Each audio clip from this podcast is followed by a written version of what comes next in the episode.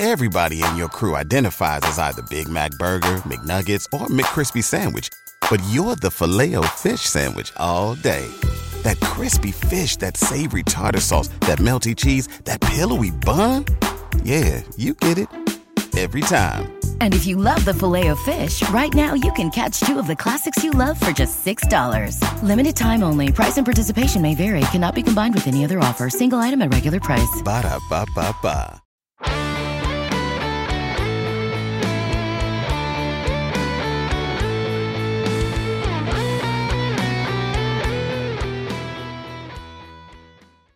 Welcome to the Baseball America College Podcast. I'm Teddy Cahill. Joining me, as always, is Joe Healy, and we are here. The off season has started, and we are we are rolling with off season content.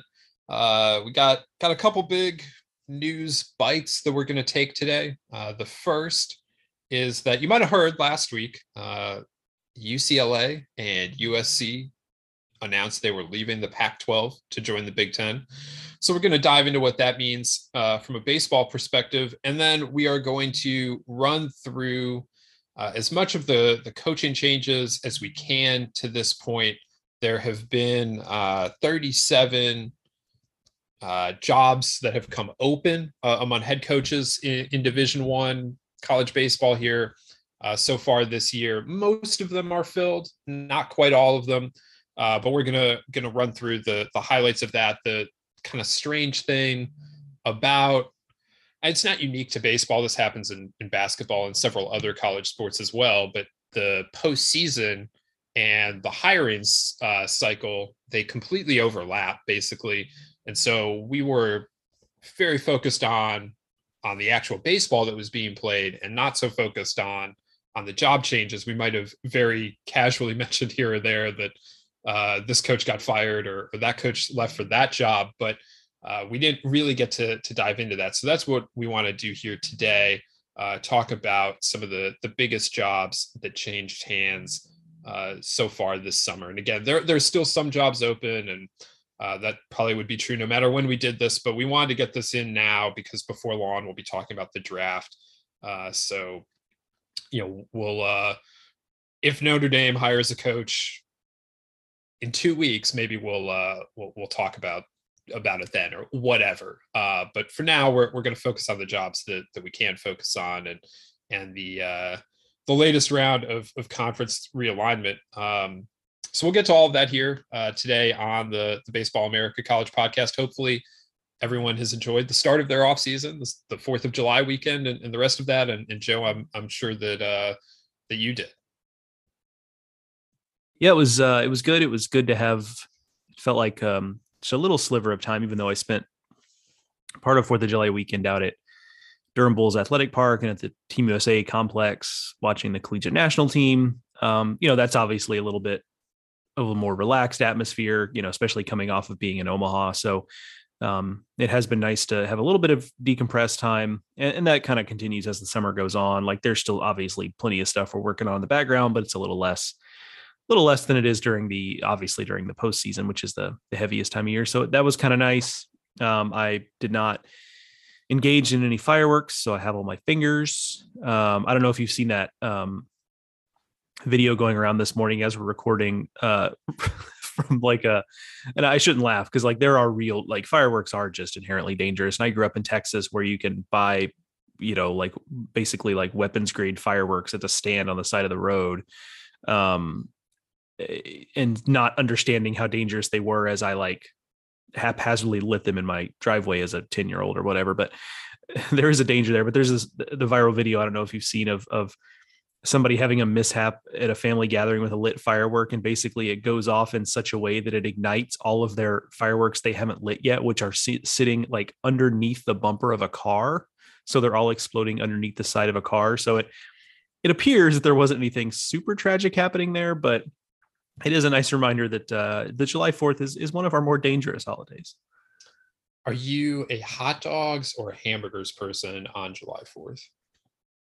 Um, you know, I guess I don't really have a huge preference there. I mean, just in my life, I prefer burgers over hot dogs, but I think that has a lot to do with the fact that, you know, you go to a restaurant, right? And Right. Like, you're not you ordering a, a a hot dog at a restaurant. right you're not getting hot dogs part. on the menu yeah so like i guess for the novelty like i guess i'd go hot dog it feels more closely so though i prefer a burger and i'm not turning down a burger i guess for the holiday i'll go hot dog just because it's it is a uh, thanks to uh, joey chestnut and um, kobayashi through the years uh, the, the link between july 4th and hot dogs has never been stronger It's also infinitely easier to cook a hot dog than a hamburger. Like if you're having people Oh, yeah. over or just a casual grill out situation, like I mean, you can sit there and make a really nice burger, but like if you're just trying to like if you have like half a dozen people over and you're trying to make burgers, like first of all, people want them cooked differently and uh, it's just way more of a production. So I, I appreciate the uh, the ease of the hot dog. I mean, I like hot dogs generally, but I, I appreciate the ease in, in that setting.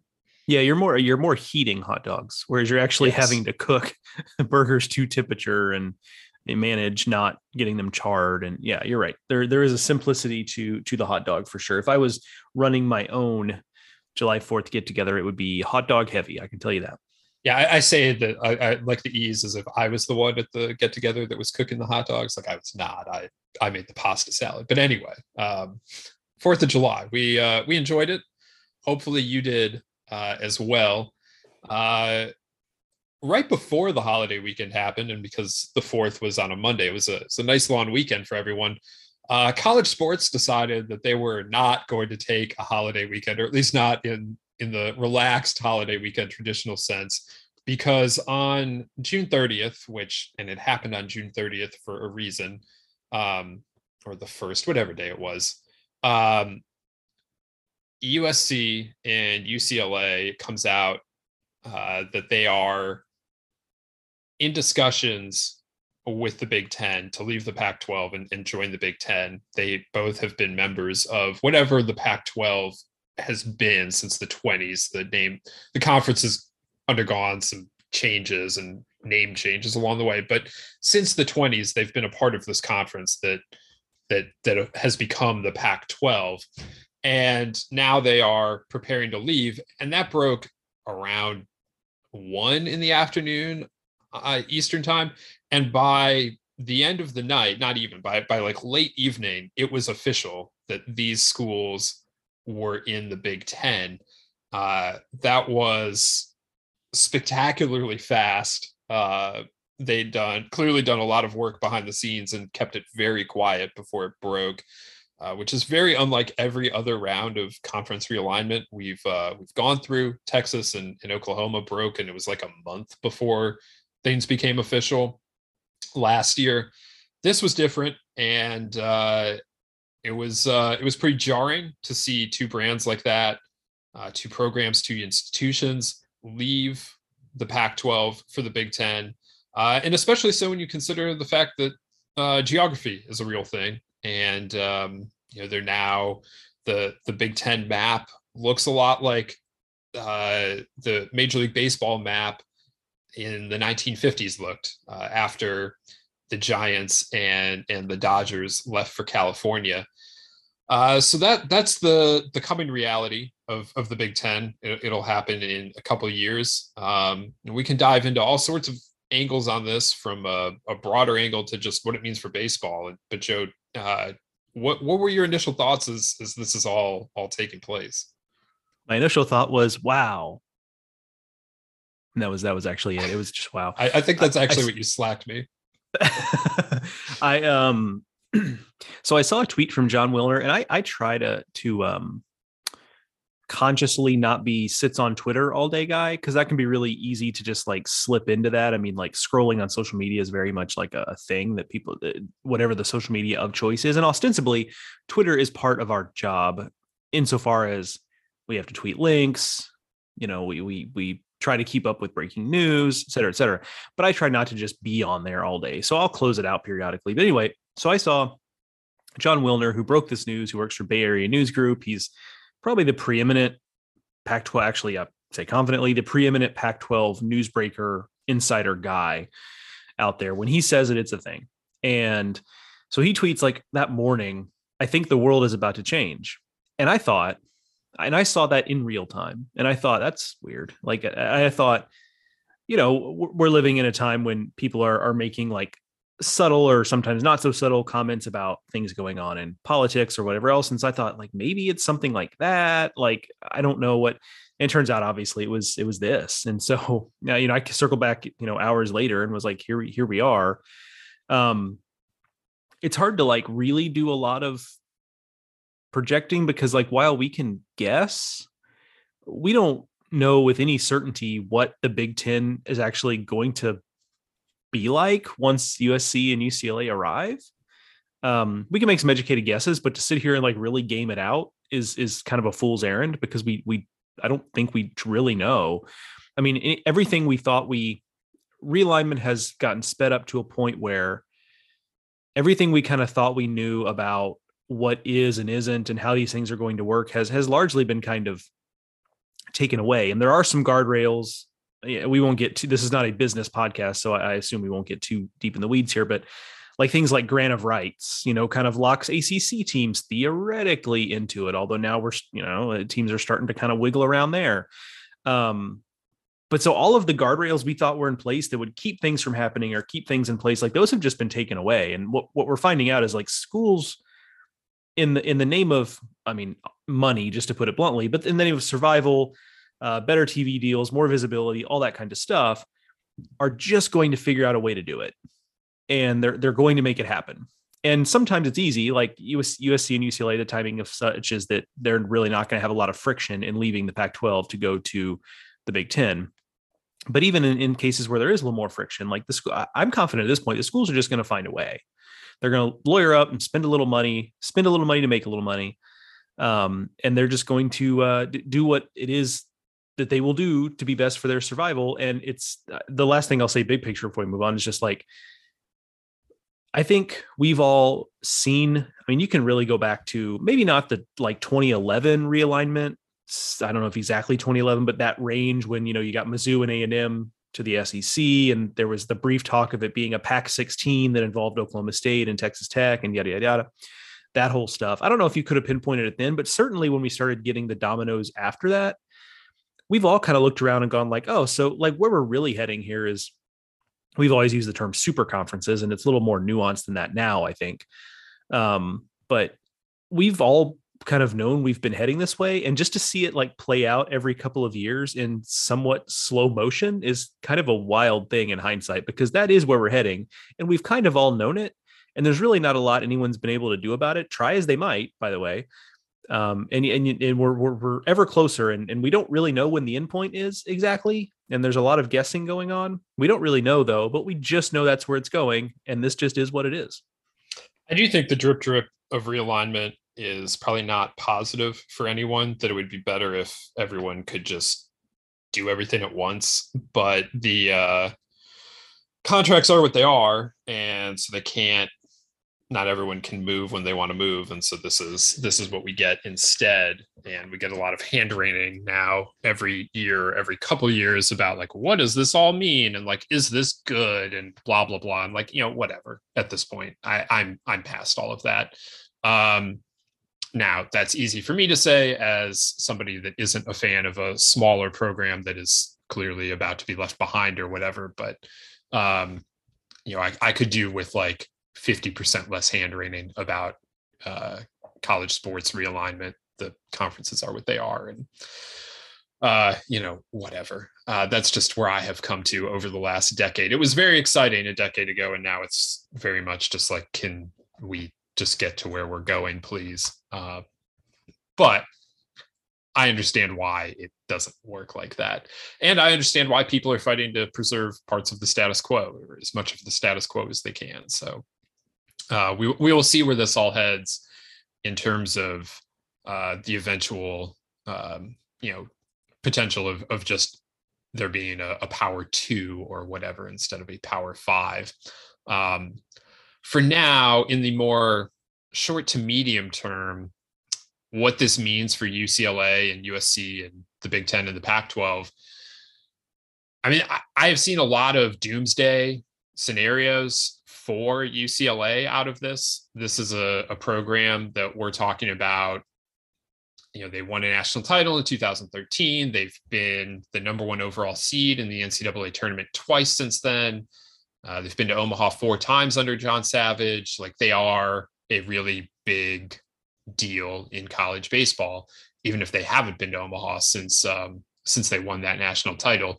And there's a lot of concern that now they're joining this conference in the Big Ten that is air quotes cold weather. Um, I mean, like, yes, it is cold, but you know what else is cold? Pullman, Washington, and Corvallis, Oregon, and Salt Lake City. So I don't care so much about the cold weather aspect of it. I do think the the travel aspect, the fact that four or five times a year, depending on how many conference games the Big Ten plays uh, and how they set their schedule up, and you know that's something that I'll be very interested in moving forward. How they they look to do that uh, when they announced this move. Both UCLA and USC mentioned how the Big Ten is interested in working with them about creative travel structures or creative scheduling and we'll see what that means for from a baseball perspective uh, if they can curtail some of the the cross country flights. Because right now ucla basically they don't come east. Like they they might come they might go to the central time zone maybe. Like they were in houston this year but even that's pretty rare. Uh, they they're going to log a lot more miles. So what does that mean for recruiting? Uh, I remember when Jim Penders came on the podcast here and talked about UConn's return to the Big East, how going back to to you know conference opponents, going back to rivals that players in the Northeast really understood. Like, okay, like St. John's, Georgetown, like we get that. Um, those are those are programs we're used to watching, and um, you know we're familiar with versus like when UConn was in the American and they were playing Tulane and Central Florida, it just didn't have the same resonance for them. Um, but I, I, I so I think that that might matter a little bit. But as long as UCLA continues to be the pro development factory that it has been under John Savage, like I think that that is the primary factor in recruiting. Um, you know, we can we can talk about all of the other various components of it, but one of the biggest things is can you help me develop? And as long as John Savage continues to be good at that and his staff continues to be good at that, I think UCLA will be fine. Yes, this might help um, some SEC schools get into the LA and, and other California areas, but like, look, they're already there and they already can recruit against UCLA and Pac 12 schools with their massive uh, fan bases and stadiums and the success in the NCAA tournament. Like if that's who you are as a recruit, if that's what you care about, um, you're already pretty interested in playing in the SEC and UCLA leaving the Pac-12. Uh, I don't think has hardly any effect on that. So we'll see how that plays out. I I will be curious uh, from a recruiting standpoint where it goes for UCLA. But the last thing I'll say about them is that we've seen, you know, think about what ECU is in the American, what UConn has become in the Big East almost immediately. Like they they are the they just boss those conferences right now. Nobody nobody is there to play a reasonable foil with either program in, in this moment. Now, eventually maybe some school will step up and challenge ECU in the American or challenge UConn in the Big East. The Big Ten has no has no program that is ready to challenge UCLA today. Now, in two years when they enter, like we'll see where where Maryland, where Michigan, uh, where Nebraska, where Ohio State, where Indiana, where those programs are at. But today, nobody can challenge them, and that doesn't mean anything bad for UCLA. I mean, we still see East Carolina consistently host regionals. We see UConn consistently make regionals. I don't think anything really has to materially change for UCLA just because they're entering a conference that is regularly rated worse than the Pac 12 and RPI, except that maybe they need to schedule their non conference just a little bit better than they do right now.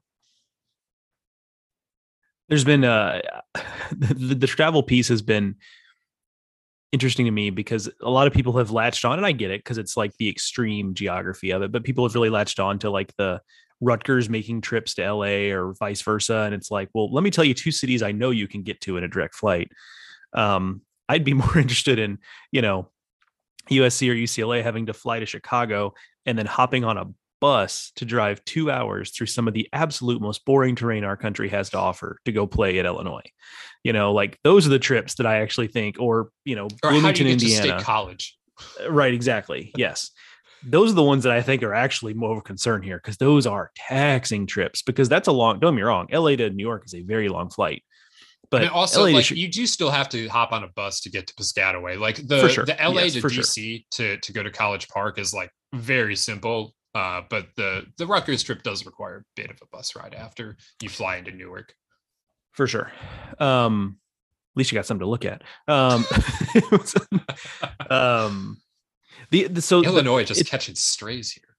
Uh, yeah, well, you know, it's it's one of those it's one of those deals where it's like, uh, you know, uh, having having lived there, I feel like I've I earned the. And by the way, did not live in the Chicago part of Illinois. Lived in the part of Illinois of which I am I am denigrating a little bit um, I feel like I know of that of which I, have earned the right to speak about it uh, that way. That uh, it's just uh, you know, and it's it's a lot of people love living there, but I mean, it's just not a lot going on. Like I, th- I don't think anybody would really argue the the stretch of I fifty seven between Chicago and Illinois, uh, Champaign, Illinois, not a lot going on. Um, regardless, I think this is a good reminder too of when we talk about the travel piece and like yes, they have some assurances have been given. Now we don't know if that means uh, scheduling wise, like we'll try to game the schedule to the point where you'll make fewer cross country trips, or if they mean like chartering, right? That, that could mean either things or something in between. But regardless of what that actually looks like in practice, I think this all of this stuff is kind of a reminder of the big picture we're looking at here. And we obviously know the big picture here because like this move would not have been made if baseball was the primary driver, or maybe maybe it would be, but uh, you know what I mean though. Like it is not in this case. We know that. However, you know, Martin Jarmond at UCLA has come out and kind of more or less said, like, we were looking at cutting sports if we did not make this move. Now, they're probably not talking about baseball there, but UCLA is a proud athletic department that has a lot of good teams. They were probably going to have to cut a program that's won a lot of games or matches or whatever it is. Um, so that's the big picture we're talking about. So, like from their standpoint, they're looking at like, okay, yeah, you, you might have to make four or five flights a year that are going to be a little uncomfortable, are going to take a little while. But the alternative here was actually more costly, and that's that we were going to have dozens, if not hundreds, of student athletes that could no longer compete at UCLA because we were going to have to cut sports. Yeah, and, and that is in some ways makes them a lot like Maryland when Maryland joined the league, and at the time was a geographic outlier. They were looking at uh, a significant deficit in their athletic budget, and uh, the Big Ten and its revenues gave them a lifeline. Um, so that that's kind of where UCLA is at. USC is in a different stand, uh, different situation, uh, both financially and uh, in terms of of baseball. This is a school or uh, th- this is a baseball program that has done just nothing, just just absolutely historically nothing for going on 15 20 years now in the pac 12 and so they're dealing with all of the negatives that that ucla is right now but like I, I just almost feel like, well, okay, but nothing in the Pac-12 worked. They're they are on their fifth coach. They just hired Andy Stankiewicz over the weekend. They're on their fifth coach since they fired uh, Skip Gillespie 15 years ago, and they have like one NCAA tournament to show for that. And it's not even that they're like finishing in the heart of the pack, like in the middle of the Pac 12 and they're bubble out. Like they have multiple last place finishes in the Pac 12. Like things are just not working for them in the Pac 12. And it's to the point where I, I look at it and I'm like, well, maybe this will be the easier runway for USC to get back just to making regionals. We can talk about like, is this good for them if they want to go back to winning championships or going to Omaha regularly later? Right now, USC is at a point where, as a baseball program, they just need to consistently make regionals. And they're entering a conference where, yes, there's a lot of travel, uh, but they will have a weather and recruiting advantage over everyone but UCLA. And maybe, maybe that's a good thing for for the Trojans baseball program.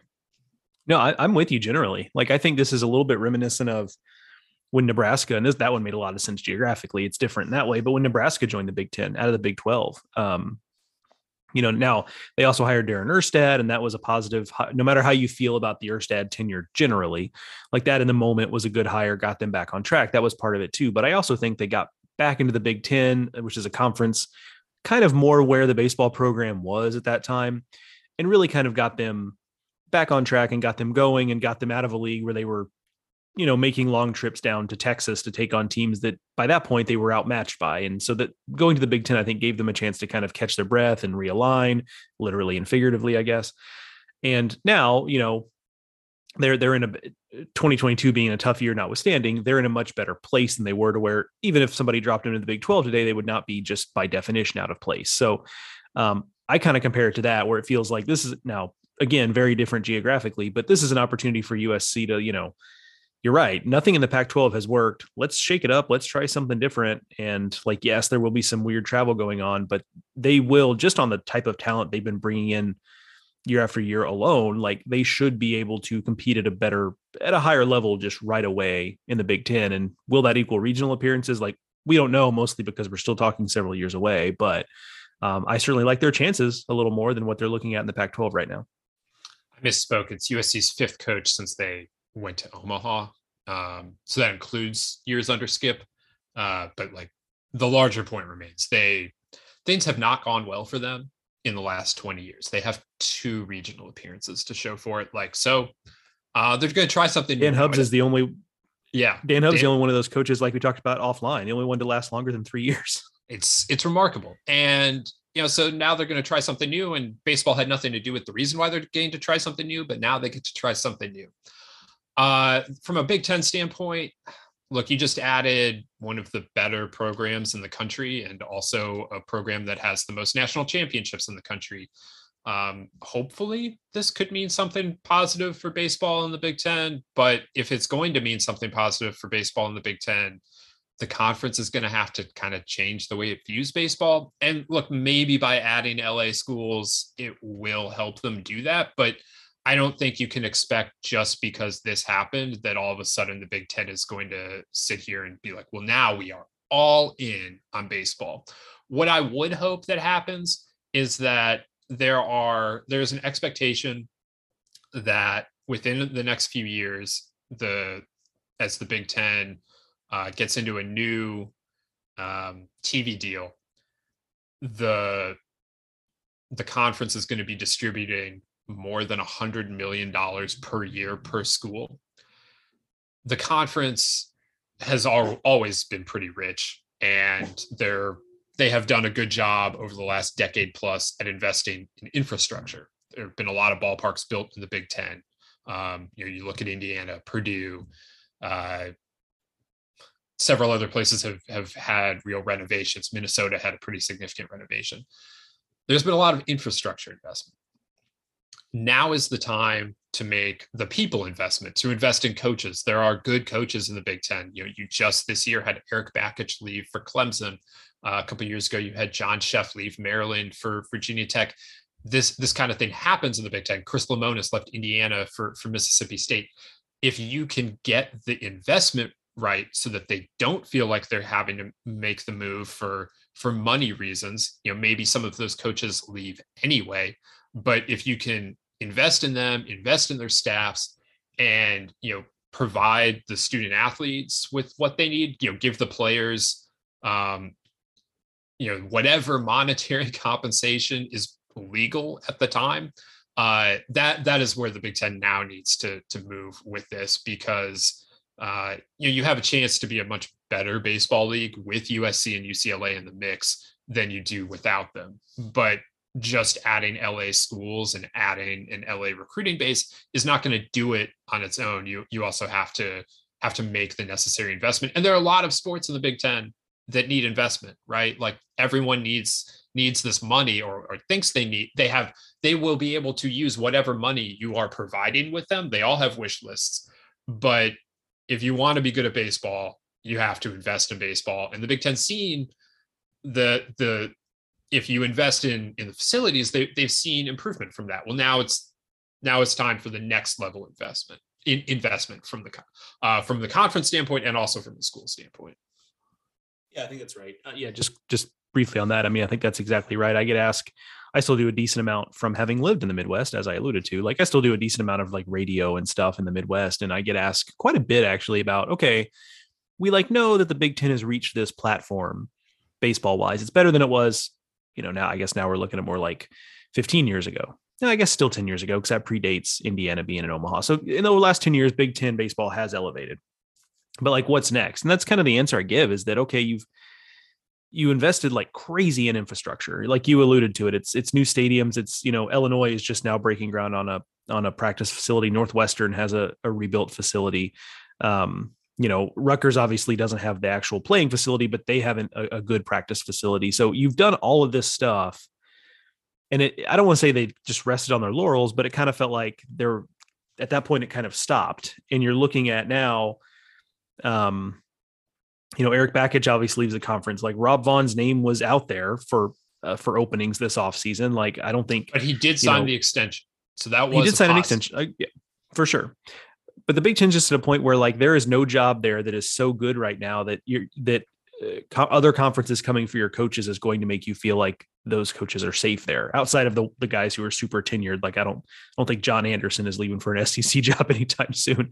But um so there it is kind of time for the big ten to redouble its efforts in some ways it feels like um and some of that is just prisoner of the moment stuff because 2022 outside of maryland having the season it had a regular season it had outside of that it was just kind of like a meh season in the Big Ten. And so some of that is prisoner of the moment, I think, me feeding off of that. But I do think it is kind of time for the league to redouble its efforts a little bit and find other ways to invest. Maybe this is a little bit of a catalyst and an opportunity to kind of be ready to hit the ground running once they enter the conference. And, and you kind of laid out the ways in which they could do that from a Pac 12 perspective, uh, this is obviously causing a lot of existential questions at a conference level. And so we're not going to, I don't want to dive into this too much because we'll just have to wait and see whether the Pac 12 is able to survive and what it looks like if they do survive. Uh, but I will say this that if what the Pac 12 does is either find a way to stand pat with 10 teams or you know largely what the Big 12 did a year ago. Just find a way to keep everyone together, whether that means expansion or, or not. Um, the Pac-12 is the Pac whatever they would be, call it the Pac-10, I guess. The Pac-10, as it stands today, just subtracting UCLA and USC, it's still a really good baseball league. You've got Stanford, which just was in Omaha. You've got Arizona, which was in Omaha a year ago. You've got Oregon State, which hosted a super regional this year. And, you know, we know what Oregon State is three national titles this century. Um, you know, Washington has been to Omaha within the last five or six years. Oregon hosted a regional a year ago. We know what the, the ceiling there looks like generally. Um, Arizona State has plenty of reasons to believe why it won't be down forever, or at least that that there will be a rebound there sooner or later. That is a good conference. That's still better than what the Big Ten is today. I mean, you're still one of the major leagues. The the challenge, of course, is going to be well, okay, but nobody really cares about what it means for baseball. It's it's about what it means for for revenues and what this means for football and, and all the rest of it. But if this group holds together, it's still a fantastic baseball league, even without LA. Uh, it doesn't help their recruiting that they're not going to LA annually. Like that is that is going to hurt. But I think that's the way on the field where it hurts the most for for baseball in the conference. I know, yeah, I don't know what the best answer is for the Pac-12 in the long term. I know the answer is not this like loose partnership idea with the ACC. like, let me tell you what has not worked in the history of college athletics, and that's like real loose. Uh, like, I don't mean this in the terms Wait, so of you mean like the, alliance. Exactly. exactly. Yes. Like I can tell you precisely what has not worked in trying to protect yourself from being poached, and that is loose partnerships. So like get that idea straight out of here. And like I get that what they're trying to do is entice media networks to like up the ante on the the, the TV money. It's not actually like any sort of it, it's just kind of a I don't want to say a ploy that implies that it's like underhanded in some way, but it's like they're trying to find ways to get more money out of TV networks and a Pac-12 ACC title game maybe is theoretically one way to do that, but that is that is that is not the answer. I'm here to tell you. I don't. I'm not a fancy consultant who charges millions of dollars. Although I can send you my Venmo if you'd like to send that to me. Um, but that is that is not the answer, folks. So we'll uh, we'll continue to monitor the realignment situation. There's a lot of talk about can the Big 12 grab some of these schools? What happens to Oregon and Washington? Is the Big 10 done? Blah blah blah. Well, we will follow the realignment news as it as it continues, but we did want to uh, touch on what this means for for the Big 10 and for the Pac-12 and for UCLA and USC. Um, we are now going to uh, dive into the the coaching changes um, that, that we had uh, so far this season or this off season. Uh, but we'll we'll do that here in a second. First, check this out. We're driven by the search for better. But when it comes to hiring, the best way to search for a candidate isn't to search at all. Don't search, match with Indeed. If you need to hire, you need Indeed. Indeed is your matching and hiring platform with over 350 million global monthly visitors, according to Indeed data, and a matching engine that helps you find quality candidates fast. Ditch the busy work. Use Indeed for scheduling, screening, and messaging so you can connect with candidates faster. And Indeed doesn't just help you hire faster. 93% of employers agree Indeed delivers the highest quality matches compared to other job sites, according to a recent Indeed survey. What I love about using Indeed is how it does a lot of that organizational work for me. I can sort through candidates, I can respond to them, I can schedule interviews all through Indeed. Leveraging over 140 million qualifications and preferences every day, Indeed's matching engine is constantly learning from your preferences. So the more you use Indeed, the better it gets.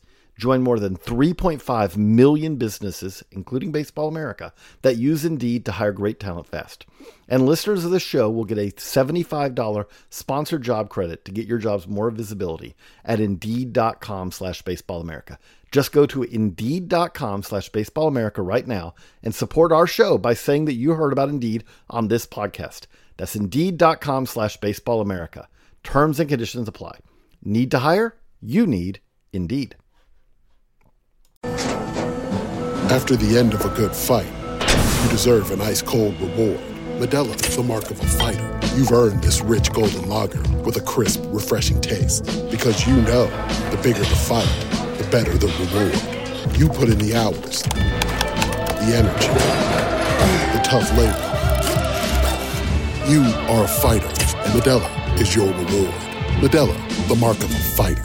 Drink responsibly. Beer imported by Crown Port Chicago, Illinois.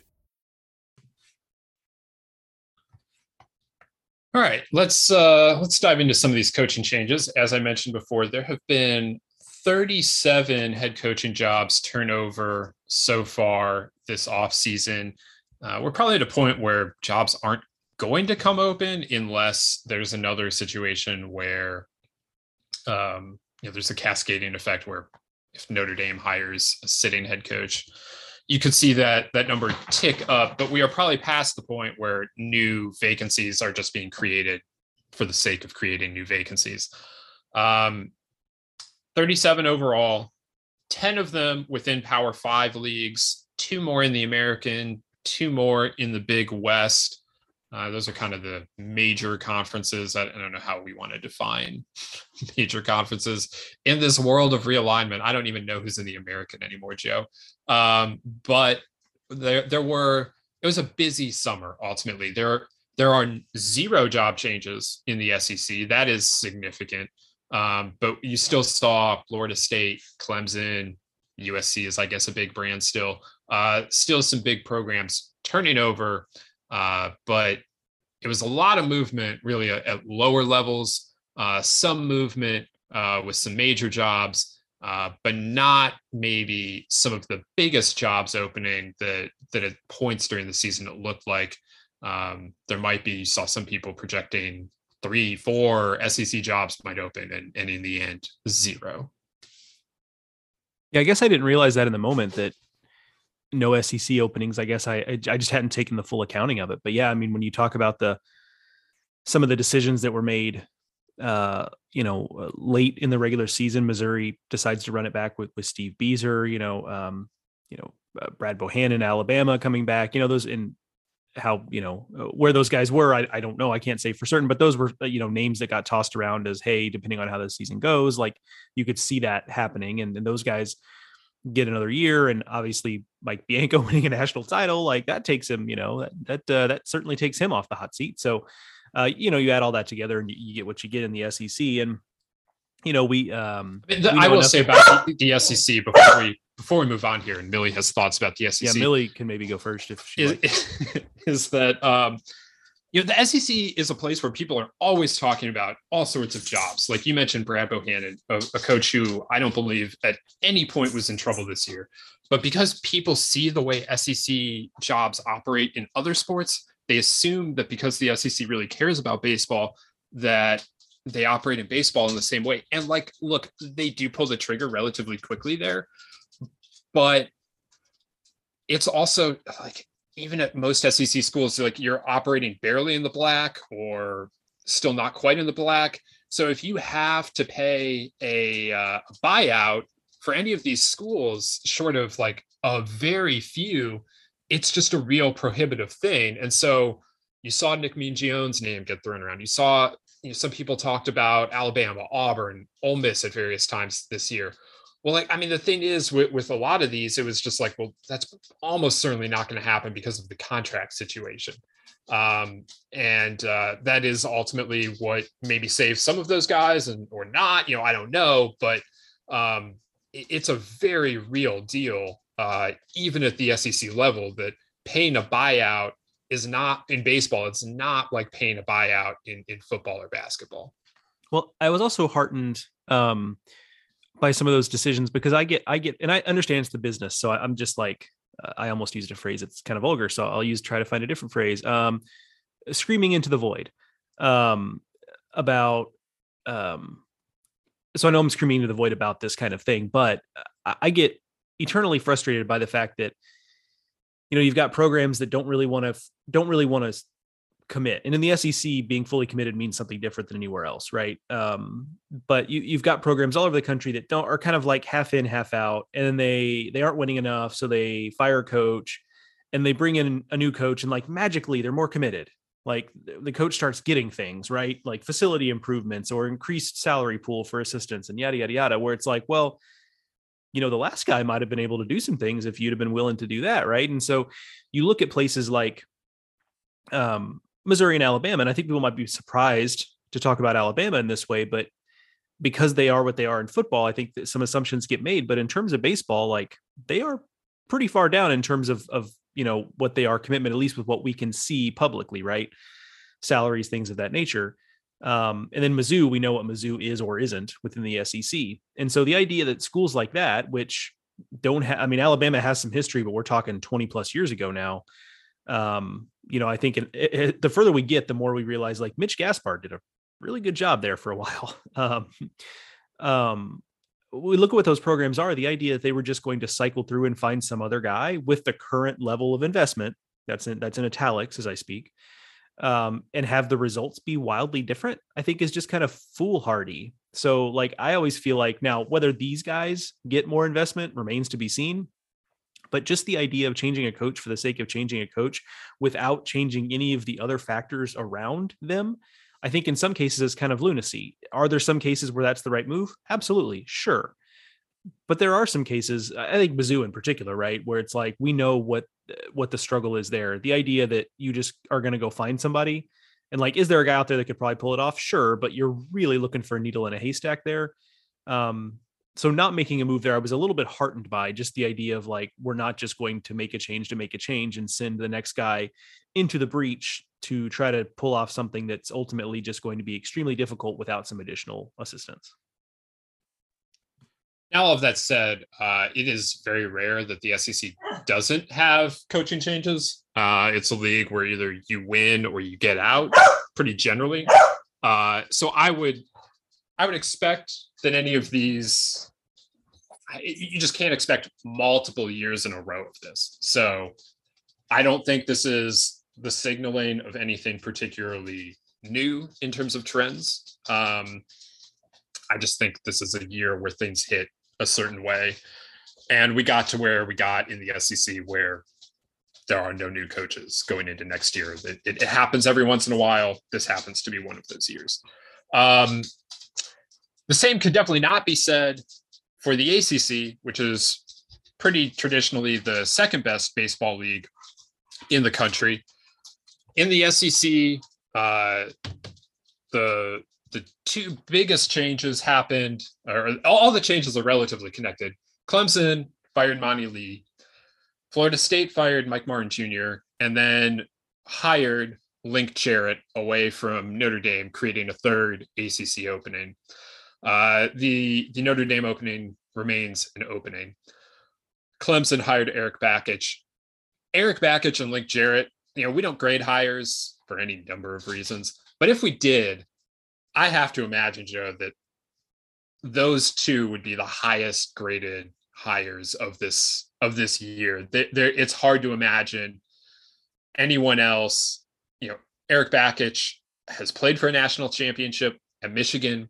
His track record at Maryland and at Michigan is of winning a lot at programs that don't have as many resources or advantages as Clemson. He's going to a place where he is familiar. Uh, he was a volunteer assistant under Jack Leggett there uh, for a season. Uh, he helped Tim Corbin build Vanderbilt. Uh, that's why he left Clemson. He left with with Corbin to to go to Vanderbilt as his top assistant. Uh, so his track record is is pretty sterling. And then Link Jarrett also has won a lot as a head coach, as an assistant coach. Just took Notre Dame to the top of the ACC almost instantly upon arrival in South Bend. He only lasts three years uh, in South Bend. Takes Notre Dame to an ACC title in 2021 and within a game of Omaha, and then to Omaha uh, in 2022, and then goes back to his alma mater, a place where he also spent a year on the coaching staff. Um, and before moving on in, in his career. So th- those two guys, I mean, it, it's hard to imagine two searches finding landing on better guys than what Clemson and, and Florida State were able to. I think that's right. I mean, Link Jarrett going back to Florida State is the slam dunk of slam dunks, not in terms of the results, because like like Teddy said, we don't grade these hires because you just never know. But in terms of putting, you know, pegging one person in a place, um, that is as close a, a match as you could you could get there. Obviously, um, you know, it was to the point where like we all knew kind of what the situation was when you know, uh, Florida State moved on from Mike Martin Jr. We are like, okay, well, something is probably going to have to change for this not to be Link Jarrett's job, right? And so um, that that just seems like a real plug and play situation. Um, you know, to, to the point where Notre Dame can probably only be so upset because it was just like, well, we always knew this on the table, and like, um, you know, we this really goes back to especially once it was clear that something was happening at Notre Dame. You know, it just kind of was like something that you thought of, like, well, unless Mike Martin Jr. goes on a run like his father, where he's here 40 years, which of course is extremely unlikely considering he's getting a little bit of a later start in his career than his father did. But um, unless that kind of thing happens, Link Jarrett is going to be a guy who who comes up whenever this job comes open again, right? And so it ends up being earlier than we thought, and so here he is.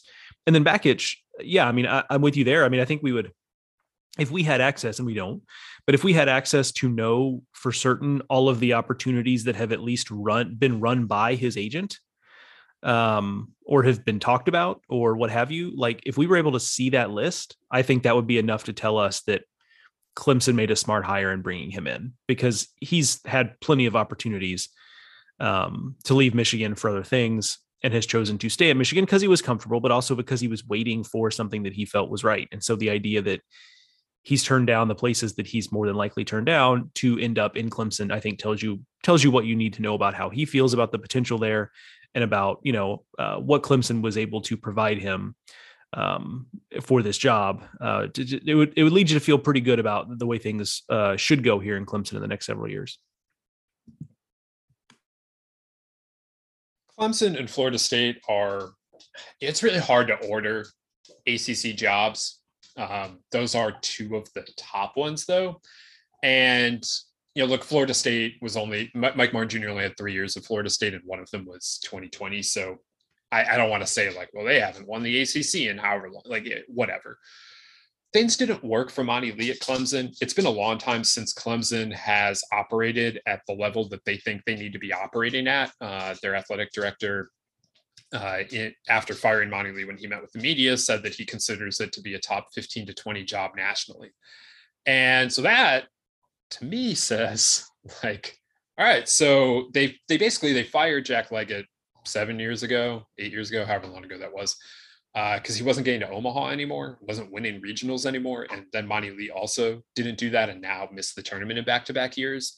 So first of all, Bakich needs to correct that, but they are still believing that this is a team that should be in contention to go to the College World Series every year.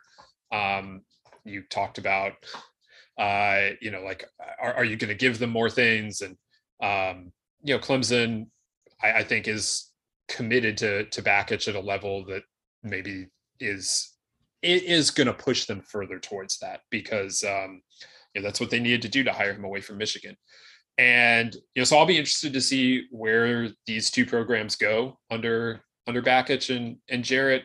Uh, not just from a like, well, of course you are, Teddy. They're Clemson and Florida State, but what does that mean for the rest of the ACC? Uh, you know, what does that mean uh, for the for the power structure? Uh, because you now have have these two guys taking over two of the the more established programs uh, ready to challenge Miami, North Carolina, you know, whoever else is Virginia now, Louisville at, at the upper echelon of the ACC. All right, let's uh let's go to the Big 12. There were two two changes there. Baylor hired Mitch Thompson, former Baylor assistant, uh, but he was hired away from McLennan Junior College, uh, where he won the national title in 2021. A uh, bit of an unusual hire. Nobody had been hired um, from a junior college to the Big 12 and directly in more than 30 years. And look, he's a little different in that he spent a lot of time at Baylor under Steve Smith. So it's not like you're hiring a, a younger junior college coach that doesn't know what he's doing in the Big 12, uh, but still uh, a, a, bit of an unusual place to, to look uh, if you're Baylor. And then Kansas hires Dan Fitzgerald, uh, who spent several years as an assistant at Dallas Baptist and the last season as an assistant uh, at LSU. He is a, a first-time head coach, as is uh, as is Mitch Thompson. So uh, Baylor and Kansas um, in the new Big 12, Joe. I mean, once Oklahoma and Texas leave in a few years, Tech, TCU, Oklahoma State, we we figure that those are going to be the programs at the top of the the Big 12. Uh, but there should be room beyond them. And, and maybe Mitch Thompson and, and Dan Fitzgerald can help the Jayhawks and, and the Bears get into newer, better positioning in, in the new look Big 12. Yeah, I think that's what this is about. And they're they're on two different planes, right? Um, where Baylor is certainly the floor is higher there. That I mean, the bottom kind of fell out this past season, but uh, relative to expectation. But uh, they certainly have a higher floor than than what KU does, but but KU also trying to do kind of a similar thing where it's like let's raise the floor, let's let's get up and get somebody again. It's been a while since they've been to the postseason. That you know they uh, when when when things were going well under Rich Price, they were that kind of quintessential program that would basically do a full tear down and rebuild every three or four years, where they they'd recruit a group together and that recruit would that group would get older together and by the time they were juniors and seniors they would pop up and get to a regional and they basically have to start over again. Um, you know they missed a couple cycles recently. So for ku i think it's like can we kickstart those cycles a little faster? And i think you know dan fitzgerald is, an, is a really interesting name there. I did i did radio in kansas a couple weeks ago and they asked me about him and i said look i that job is tough enough that i think there are a lot of really talented coaches that would not work out there and i'm doing air quotes um, by traditional measures. However, he's a pretty good bet though. Um, you look at the Dallas Baptist teams that he helped recruit. That is that is I think that's the most in, uh, I think goes without saying most intriguing thing on his resume relative to this job is you look at the Dallas Baptist rosters that he helped put together, and I think it's easy to assume, well, yeah, they're in Texas and they're in the Dallas Fort Worth Metroplex. Like they're just going to recruit a bunch of DFW kids and like that's ready made. Let's go. It really wasn't that. I mean, they did plenty of that, sure, but it's junior college kids, it's high school kids, it's kids from the Midwest, it's kids from uh, the Deep South, it's kids from the West Coast. Like he was very, very good at talent acquisition from a lot of different places. And if you're KU, you can't just like hang out in Kansas City, especially now that Dave Van Horn in Arkansas just kind of gets whoever they want in Kansas City. Um, you, you, really can't just hang out in Kansas City, which is a good, not great baseball hotbed um, in the scheme of things um, and get the guys you are going to need to become a regional team. Like you're going to have to be creative. And that's something that he did at DBU really, really well.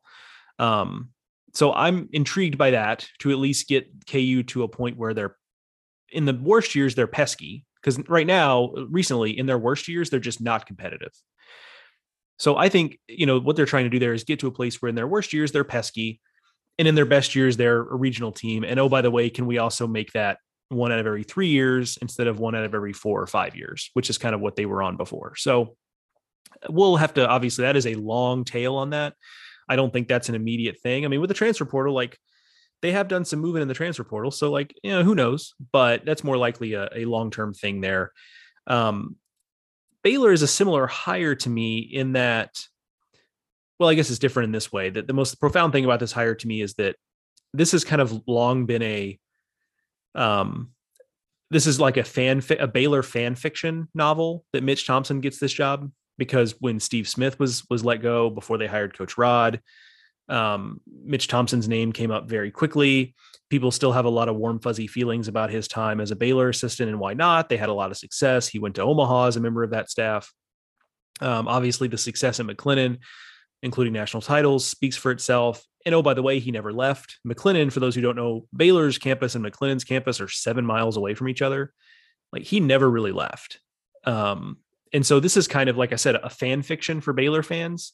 They've always kind of wanted this. A certain subset of them, I should say, have always kind of wanted this, and now they're going to get that opportunity.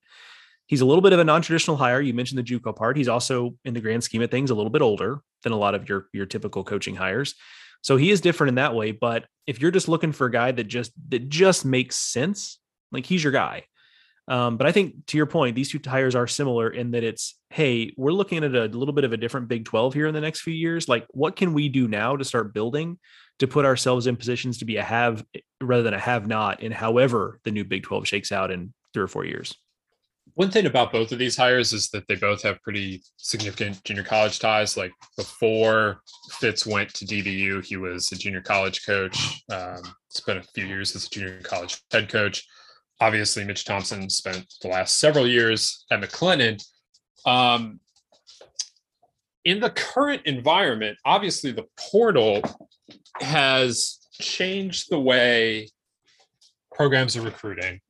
And one of those ways, it's changed it in many ways. And one of the ways in which it's changed it is that some places are just focusing less on junior college players because, well, you can get a four year transfer uh, who has some experience, who's the older player, uh, but you can just get him as a four-year transfer who can play right away, as opposed to having to go through junior college. So some of those players that used to be at junior colleges are now just transferring. With the experience that Thompson and Fitz are bringing, will they dive into the junior college ranks at a higher level than other places? Just how are they going to play that? I, I find that to be uh, to be one of the more fascinating parts of their hires of how they intend to build their programs and, and all the rest of that. So that's something that we're going to have to wait and see how it plays out. But um, interesting, interesting hires. Uh, just the whole Big 12 right now as Texas and Oklahoma prepare to leave. Uh, very much in an interesting spot. Uh, so we'll we'll see where where these two guys uh, are able to take Kansas and, and Baylor.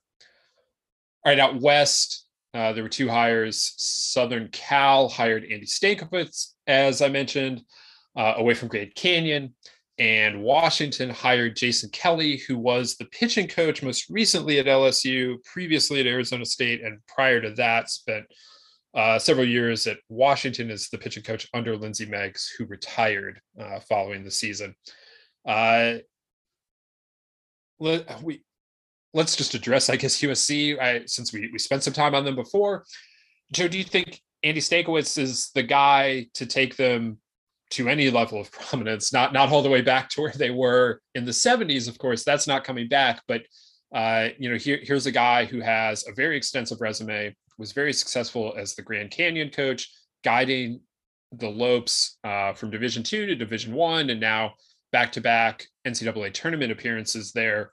Um, previously has a lengthy pro ball record. He played in the major leagues. Uh, he was a farm director. He, he did a lot of things in pro ball. Uh, can he be the guy that solves the the USC conundrum?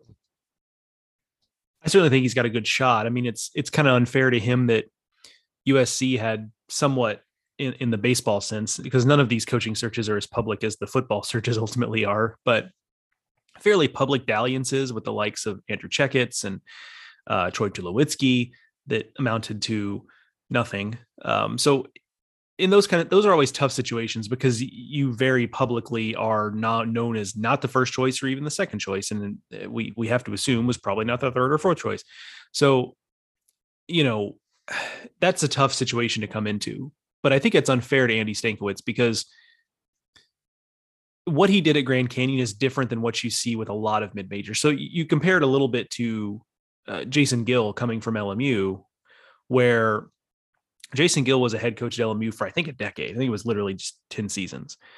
Um, and he improved that program. Certainly not saying he didn't, but more or less it was kind of the same program for most of that 10 years. And it just so happened in his last year at LMU, the team popped and they they win the WCC automatic bid.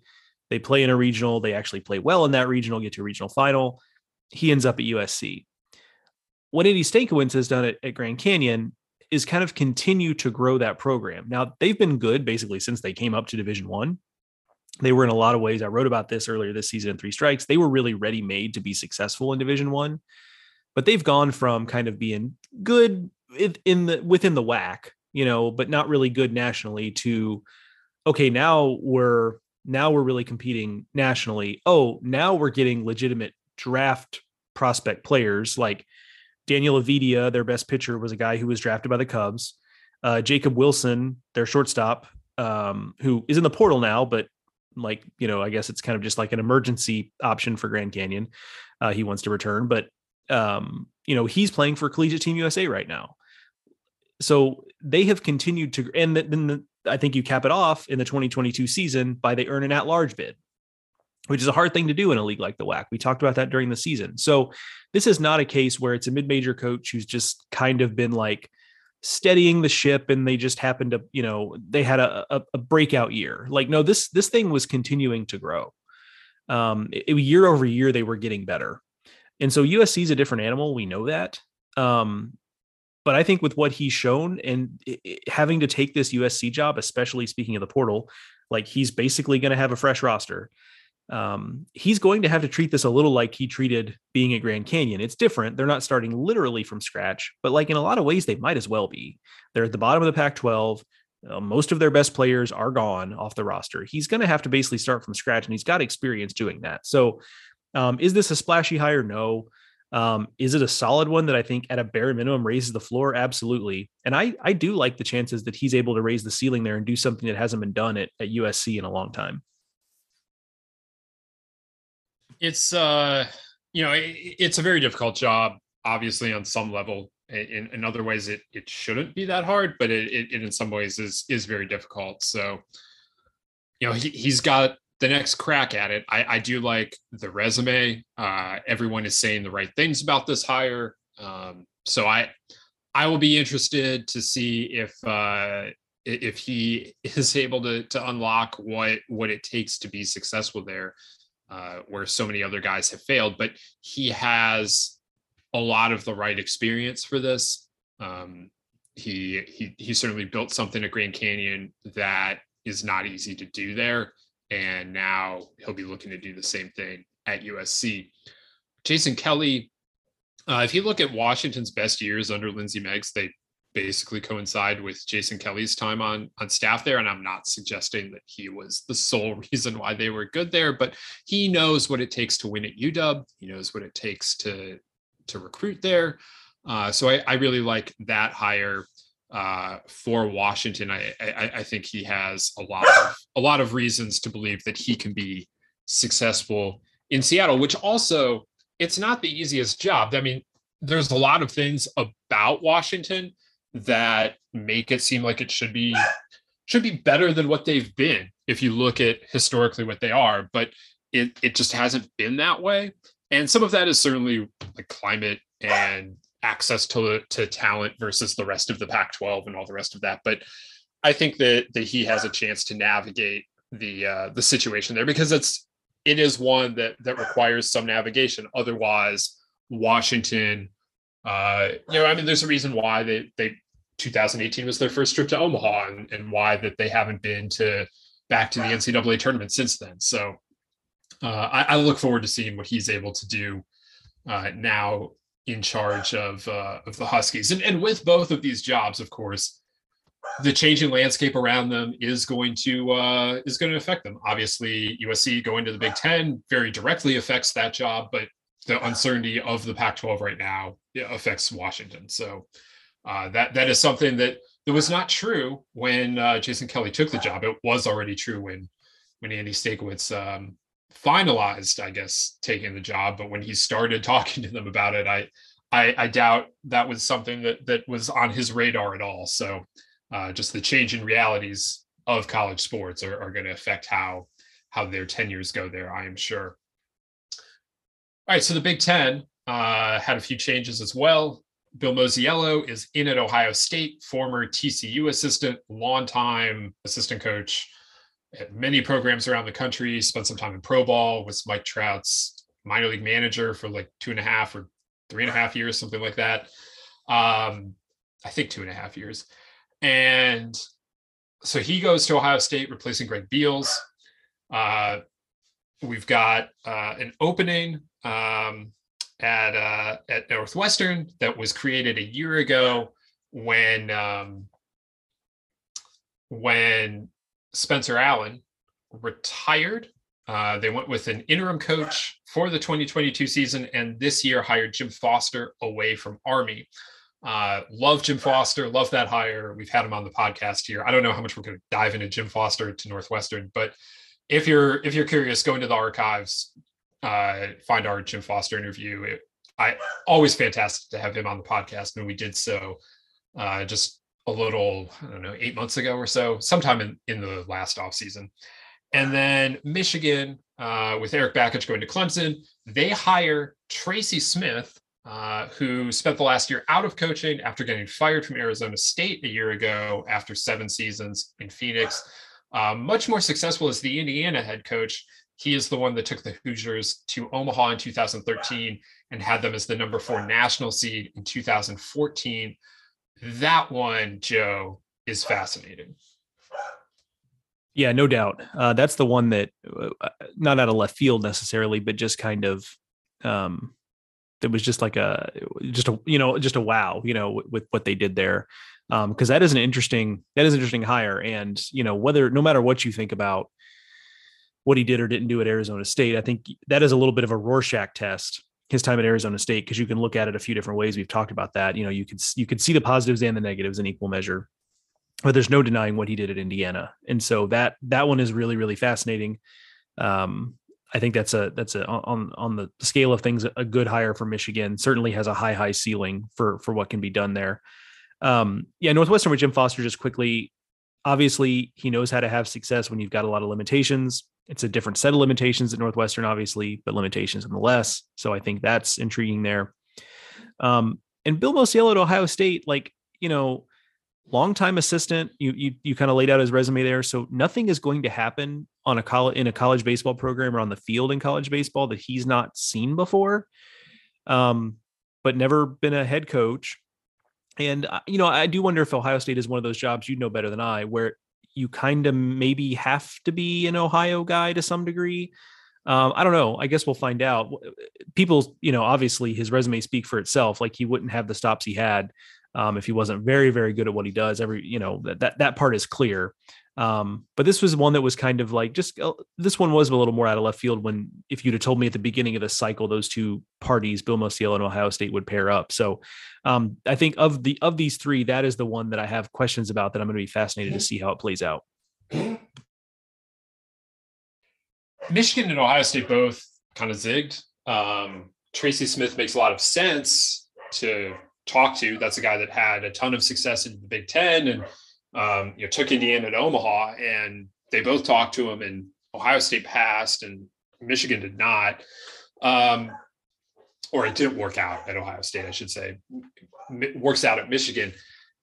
I'm not surprised he's back in the Midwest. Uh, I am a little surprised it's at Michigan. That's a place that you often hear like uh, you want to be a Michigan man in in all caps, and um, they've gone away from that with their baseball hires. Obviously, it's it's less important for that than it is clearly for football um, or even basketball. But Tracy Smith is not a Michigan man at all, and you know he's uh, he's an Ohio native. He, he coached at, at Miami of Ohio, his alma mater, and then went to Indiana and um, then went out west. And I, you know, it, it'll be very interesting. He he is he is very accomplished. Um, I think a return to the Midwest will serve him well. Uh, he will recruit very well. That is one thing that I can guarantee.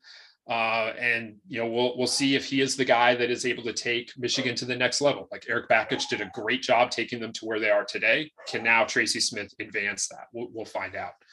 Uh, Mosiello, I it's it's incredible. He's coached like almost literally from coach to, coast to coast. Uh, never been a head coach, as, as you said. Now gets that opportunity. I don't know how much it matters to be an Ohioan. It's certainly something that has been prioritized at various times in Columbus.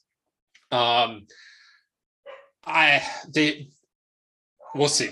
I, I, don't know what to think. He's never been a head coach. We just don't have a whole lot to go off on. I do know he's one of the best offensive minds in the country. Um, and you know that that's something different. That's something he can bring to the table. And I I expect Ohio State's offense will get a lot better, uh, kind of in the immediate, even going into next season. I, I would expect uh, them to to hit at a different level. Just that is that is what he excels in more than anything. And um, you know, then it'll be a matter of uh, of getting getting the right recruits in and, and all the rest of it and, and program building and, and, all of these things about being a head coach that you know we can't know until you do but uh, he, he certainly is a, is a great offensive coach and, and I expect that to uh, to translate. Uh, okay, so that is the the Power Five jobs that changed hands. Joe, there are a lot of other jobs, 27 other openings. Uh, what else intrigued you from uh, from from the the coaching carousel this summer? Uh, a couple of rapid fire ones. Clay Van Hook going to UT Arlington. Um, UT Arlington's a program that does have some potential there. They've had a lot of good players come through there. Hunter Pence, probably chief among them.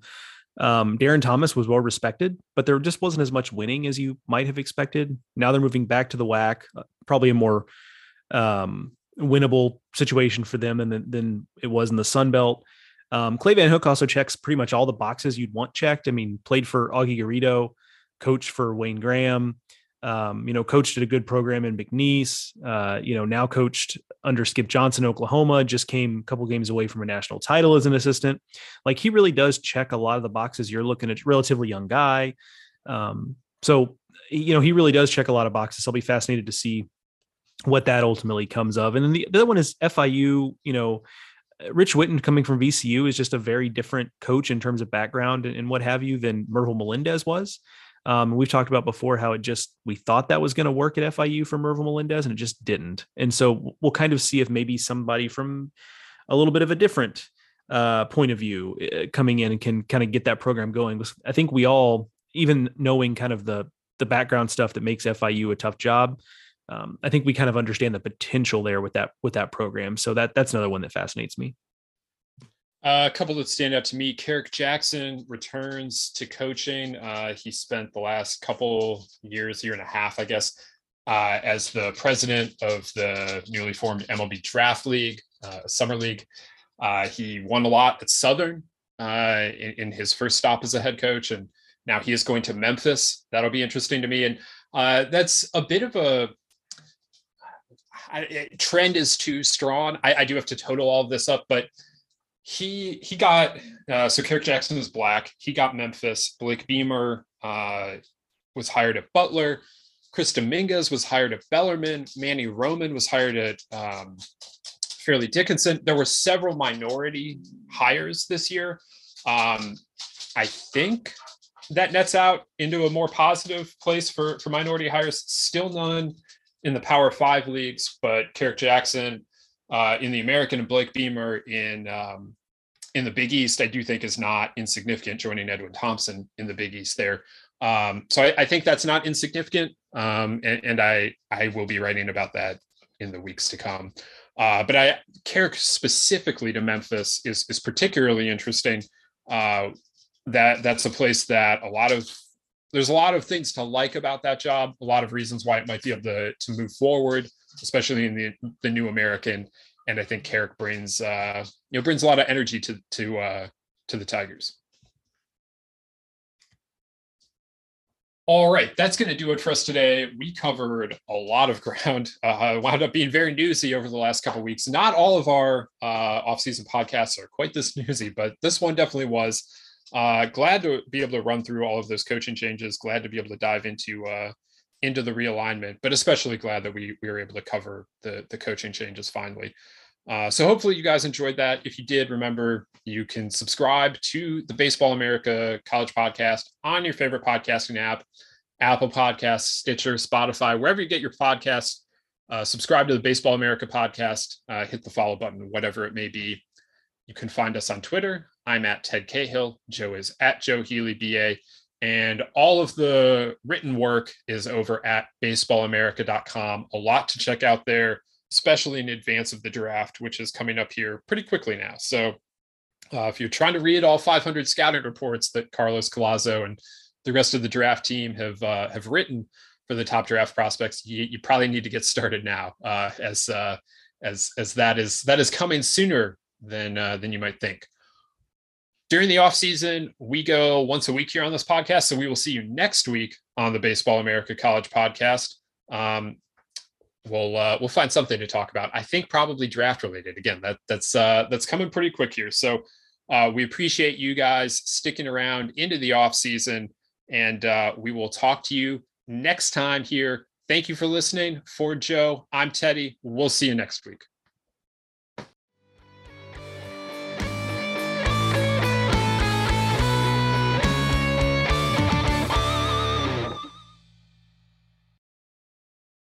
At Parker, our purpose is simple. We want to make the world a better place by working more efficiently, by using more sustainable practices, by developing better technologies. We keep moving forward. With each new idea, innovation, and partnership, we're one step closer to fulfilling our purpose every single day. To find out more, visit parker.com/purpose. Parker, engineering your success. What's so special about Hero Bread's soft, fluffy, and delicious breads, buns, and tortillas? These ultra low net carb baked goods contain zero sugar, fewer calories, and more protein than the leading brands, and are high in fiber to support gut health. Shop now at hero.co.